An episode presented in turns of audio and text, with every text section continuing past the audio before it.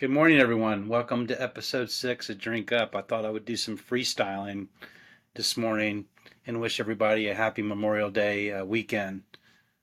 I'd like to honor all our service men and women that have actually sacrificed our lives so that we could actually enjoy ourselves this Memorial Day weekend and the freedoms that they actually so graciously gave us.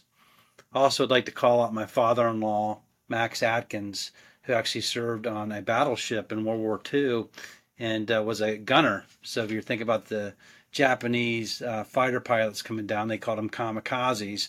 He was shooting them down from the skies.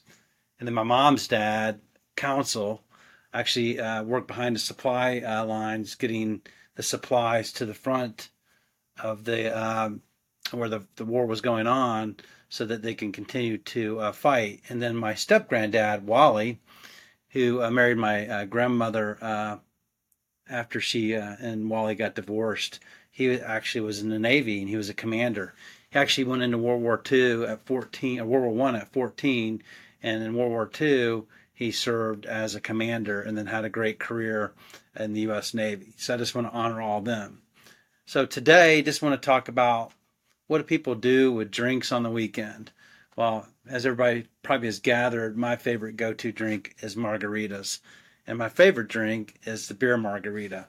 And how I make that beer margarita is I actually uh, make it with uh, eight ounces of light beer, eight ounces of limeade, and uh, four ounces of tequila. Load the blender up with ice, add a little bit of triple sec to that, blend it up till it's really frothy, and there you have it uh, Sam Anderson's beer margarita. I want to wish everybody a happy Memorial Day.